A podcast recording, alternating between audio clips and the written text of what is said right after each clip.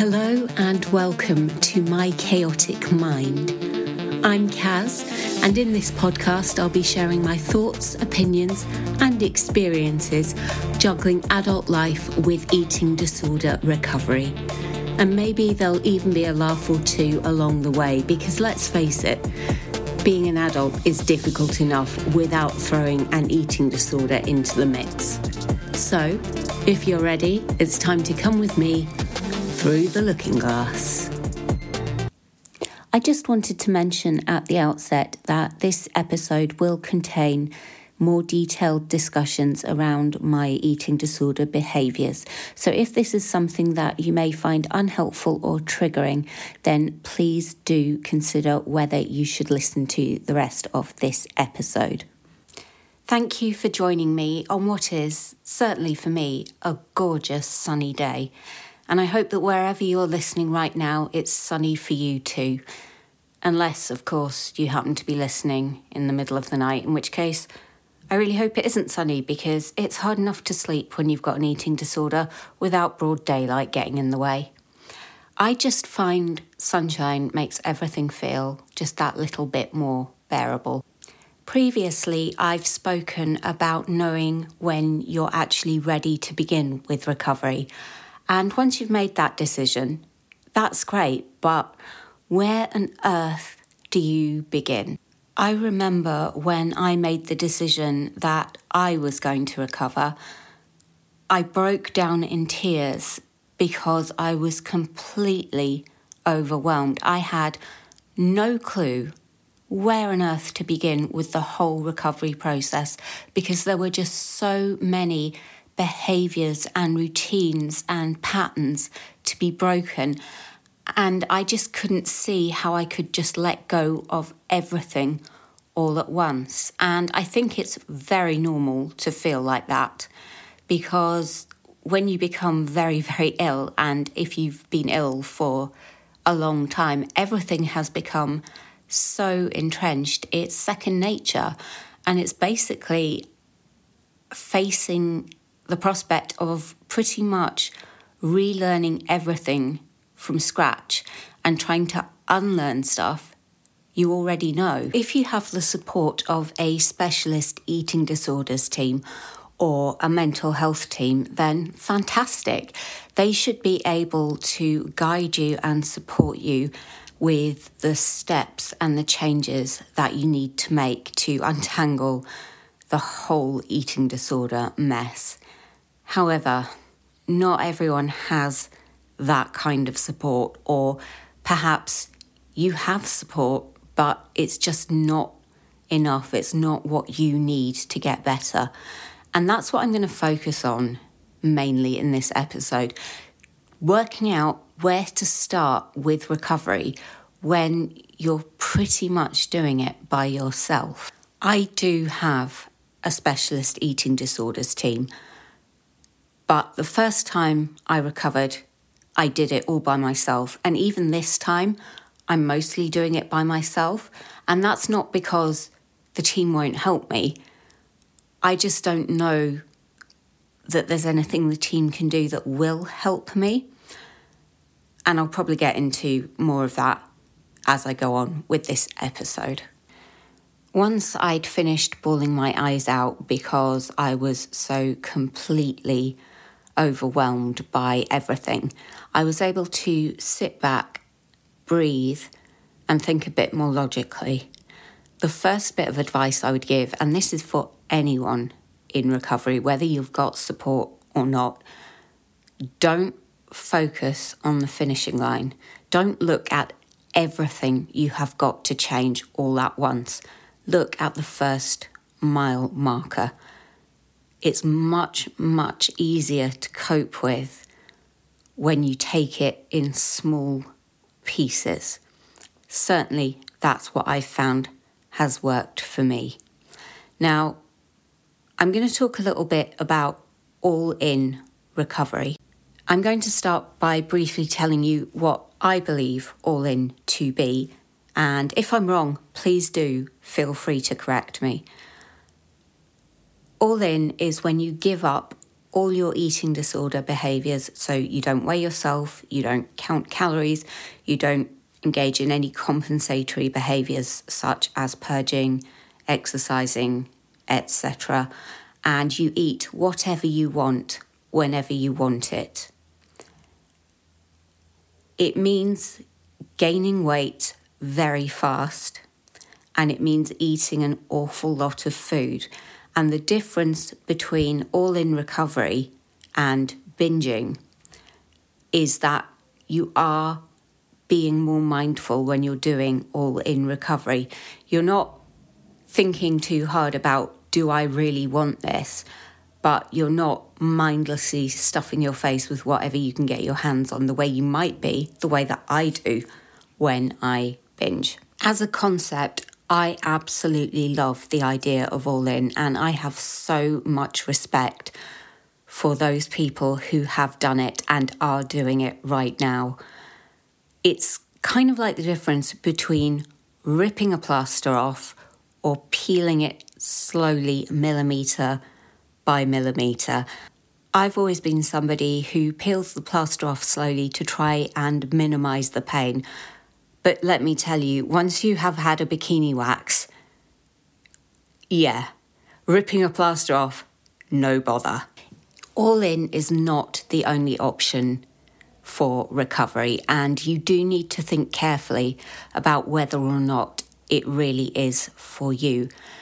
There is the risk of refeeding syndrome, and I would certainly not advise going all in if you don't have medical supervision. I would love to be able to do all in, but I'm a binger and a purger, and so I know it's not going to work for me. I have tried it in the past and found that I'll go one, maybe two days, and then I'll go into absolute panic mode and go straight back to all my eating disordered behaviors. So I'm not actually getting anywhere with recovery. I'm kind of dipping my toe in the water and then running away squealing. I think all in is incredibly hard to do if you are completely by yourself, challenging every single behavior all at once is so hard, and it's certainly not something I have been able to do. And believe me, I still have an awful lot of eating disorder behaviors I engage in. So now I'm going to talk to you about slow and steady recovery, which is the method, I guess, I'm using. And it's probably the one that most people tend to use. It's certainly the one that they use in treatment with meal plans and putting the weight on more gradually. I know when I was in hospital, there was another patient who was saying she was hungry and asking if she could please have some more food, and she was told no because it wasn't on her meal plan. And that to me seems really counterproductive because you're telling somebody who has a restrictive eating disorder that they can't eat more food. So you're kind of reinforcing the eating disorder thoughts of, I shouldn't be eating this, I want more food, I'm greedy, by saying, no, you can't have more food because it's not on the meal plan. I can understand why they do it, but I don't have to agree with it. And I certainly don't. I think there needs to be some degree of flexibility because often in recovery, people can experience extreme hunger. And I'm sure everyone at some point in their life has had a time when they feel absolutely ravenous. And it's horrible. I hate being hungry. That's why I'm a binge purge subtype.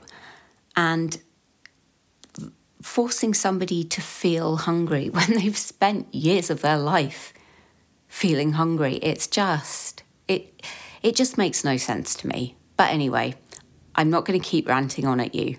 I don't want this episode to be more than half an hour long.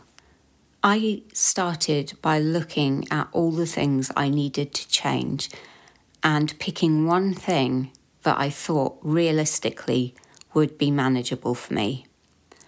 The thing I chose was to reduce how often I weighed myself.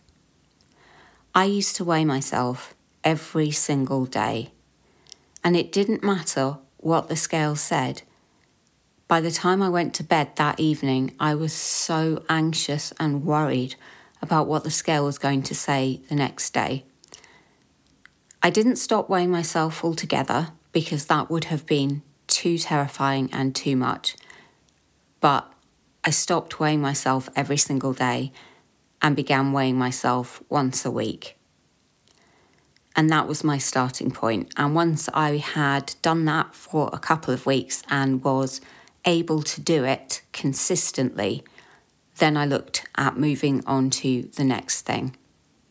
Throughout most of my eating disordered life, well, I should probably say throughout most of my life, I have viewed the binge and purge behaviour very much as being the problem and the thing I want to change. The restrictive anorexic behaviour, mm, not so much. I feel it's important to mention that my binges are almost always driven by physical or mental hunger. If you have emotional triggers for your binges, then the approach I took may not be one that will work for you. The only thing I can advise is trial and error. That's how I did it, and it's all a learning process. Now, this is where things begin to get rather tricky for me because in order to stop my binging, I need to eat more food. Fair enough, seems logical. The problem I had is that I was eating more food and then I was binging and purging less, but because I was eating more food, I increased my exercise. In the same way, whenever I tried to decrease my exercise, I would also decrease my food intake. So I was effectively just compensating. So whatever I was working on, yeah, that could be going brilliantly, but I wasn't actually recovering or in active recovery because I was undoing all of my hard work. And I think that is a very common trap that we can fall into. I thought I was in recovery, but actually, I wasn't. I was stuck in my little hamster wheel, endlessly running and getting nowhere. So there I was wanting to work on reducing the binge purge behaviour because that's the thing that for me was most problematic and causing me the most distress. But trying to tackle it at that stage, it was just too much for me and it wasn't working. So I had to step back and think, right, okay, that's not working. Why is it not working? The reason it wasn't working for me is because I was counting calories obsessively. If you have MyFitnessPal or any other calorie tracking app, I want you to pick up whatever device that app is on and I want you to delete it. And I know you probably won't because you probably feel you need it. You don't need it. I stopped counting calories. And oh my God, life changing, literally.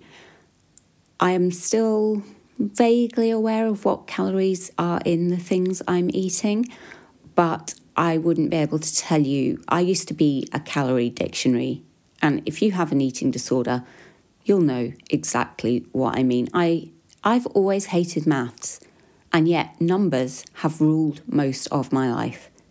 I stopped calorie counting, and suddenly I found I was able to eat a little bit more because I was somebody who had a strict calorie limit, and to go one calorie over was the end of the world. So when I, I took that away, it gave me the freedom to eat a little bit more. And I'm not talking about massive changes, they were just little changes, like adding one thing extra in at lunch. And I found that I was doing it. And then I was binge purging because I couldn't cope with the guilt. But the next day, I would try it again, and the same thing would happen. And the next day, I'd try it again and manage to cope with the guilt. And then the next day, I was back to not being able to handle it and purging. And I just had to keep trying. And even if I failed, you know, seven days in a row, I had to keep trying. And gradually, the days in which I succeeded became far more than the days in which I failed. And I went from somebody who binged and purged almost every single evening to somebody who was able to do it on two days a week. Sometimes I go through rough patches and it may happen more frequently than this, but it's all part of the recovery process and the recovery journey. And I just have to grit my teeth, get through it, and just keep going and just keep trying. So, by stopping counting calories, I was able to better cope with eating a bit more and not purging.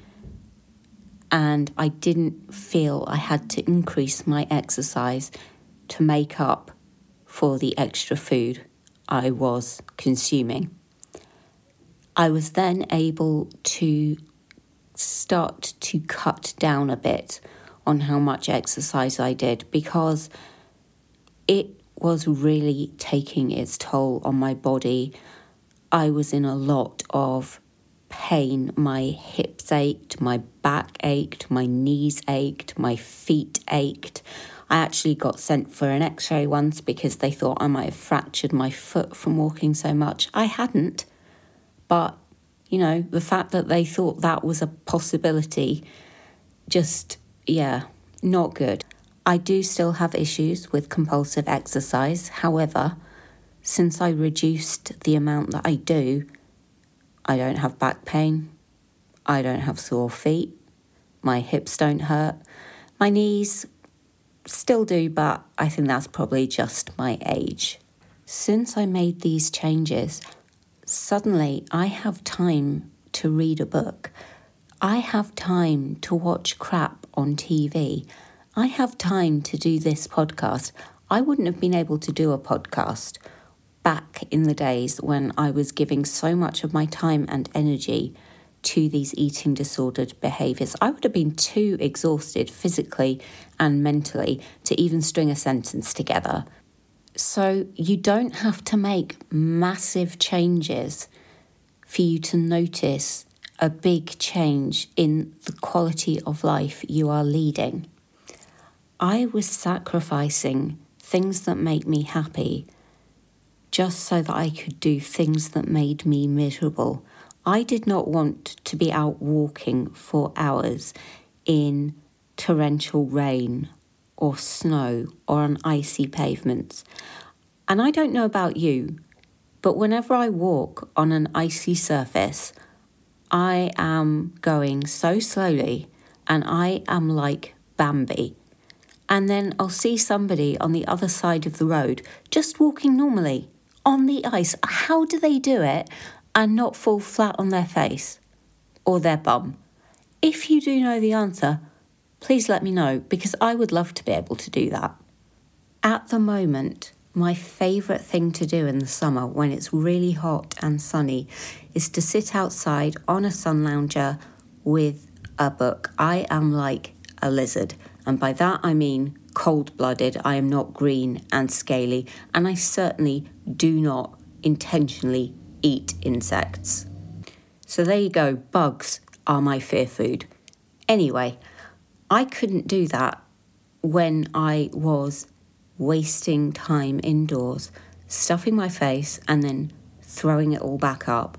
Or instead of relaxing in the sun and enjoying the lovely weather, I was out walking and all I could think about was how badly I wanted to be lying down on that lounger with my nose in a book. I chose to start with reducing how often I weighed myself. Now, you could be listening to this and thinking, Kaz, I can't do that yet. That is just way too much for me. And that's absolutely fine because everyone has to start somewhere. And if you can't make changes around your weight or your eating or your exercise at the moment, that doesn't matter. If you sit and really think about it, you'll probably find there are smaller things that you could make changes to. For example, if you're someone who cuts your food into lots of little bits, try cutting it into less bits. And that might not feel or sound like much, but believe me, it is because every bit of progress is still progress. And every single time you challenge an eating disorder rule or thought, that is you fighting the illness as a whole. Something I've also learned very recently, by which I mean in the last couple of months, is the importance of just checking in with yourself every so often and asking yourself the question Am I still making choices which are good for my recovery. And what I mean by that is if, for example, you've decided to add in a yogurt to your daily intake and the yogurt you have chosen is a Muller Light, have you chosen that because you genuinely find the taste of a Muller Light yogurt better than a normal yogurt? In which case, I will not believe you. Or are you choosing it because it's easier for you to cope with and it feels more comfortable. If it's the second reason, ask yourself is that really the choice I should be making for recovery? I think it's also important to watch that you're not swapping old eating disorder behaviours for new ones. For example, if you give up calorie counting but you're tracking your macros. I have never tracked macros. My knowledge of macros is fairly limited, and to be honest, I'm quite happy to keep it that way. But it's just another way of tracking what you eat. I have definitely managed to avoid falling into this trap, but I have witnessed so many others slip into it. And that is mistaking healthy for recovery. And what I mean by that is eating foods that you think or society tells us are healthy, but still continuing to restrict your intake of foods that are deemed unhealthy. So if you are adding extra protein in to every single meal, you need to ask yourself, why am I doing that? Is it because I am trying really hard to build muscle, or I'm someone who has a really poor protein intake. And I will be honest here and say, in the past, I have had periods when I have had protein shakes and protein bars. And the reason for that is that I have been trying to build muscle and I am somebody whose diet does tend to lack in protein. I am very, very much into my carbs. Protein tends to get left by the wayside. When I was doing this, however, I was not in my eating disorder. It was during the period where I had fully recovered. But the point that I'm making is are you choosing to have overnight oats with protein powder added because that's what you genuinely want to have for your breakfast? Or is it because that is the healthy choice and the breakfast that is all over Instagram. If you are cutting out certain foods or food groups because you view them as unhealthy, then you are still eating in a restrictive manner and it's going to undermine the hard work that you are putting in. When you're trying to do recovery by yourself, it is such a fine balancing act between pushing yourself hard enough that you are still actively in recovery, but not so hard that you can't cope. I find the anorexic voice is very much still alive and kicking in my head and screaming at me almost constantly. The difference now is that I let it scream and I acknowledge that it's there, but I try really hard not to act on it or to internalize any of the thoughts that are coming from that.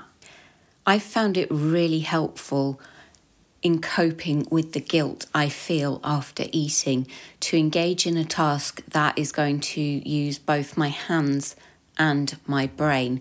So it's something I can do sitting down.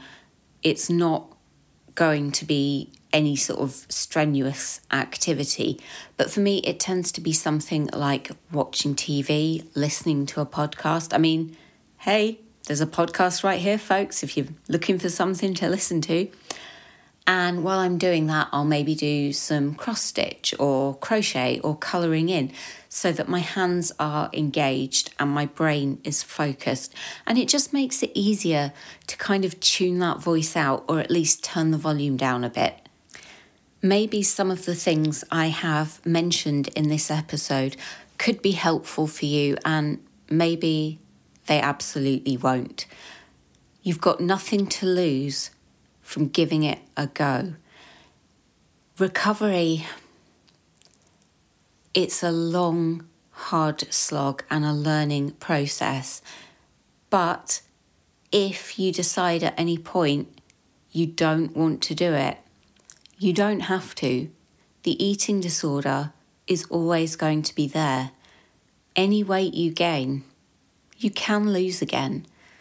Hopefully, you won't want to. And hopefully, if you've gone through all the distress and trauma, and I do not feel that those words are too strong for a description of eating disorder recovery.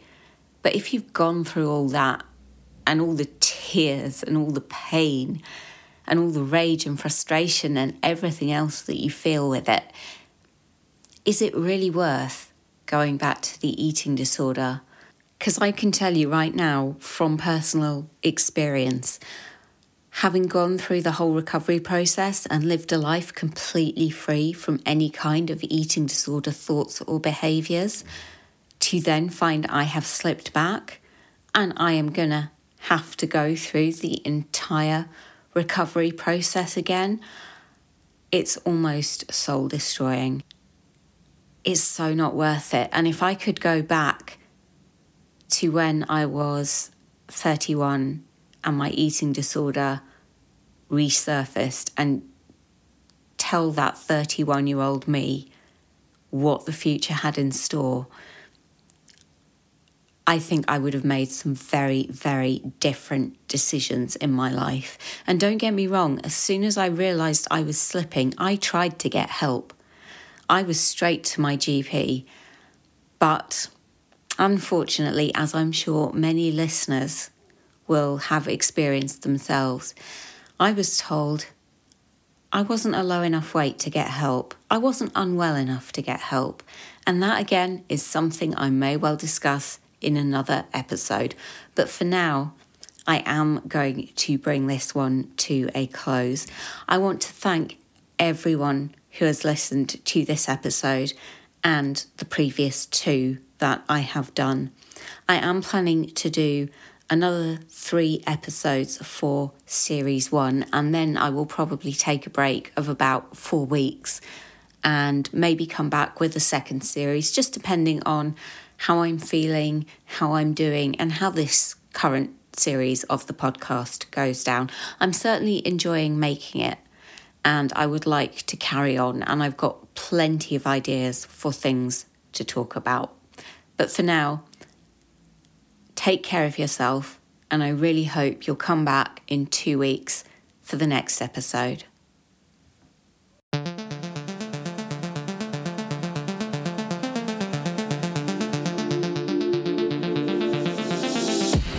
You've been listening to My Chaotic Mind with me, Please do rate, share, and subscribe to this podcast if you have enjoyed it.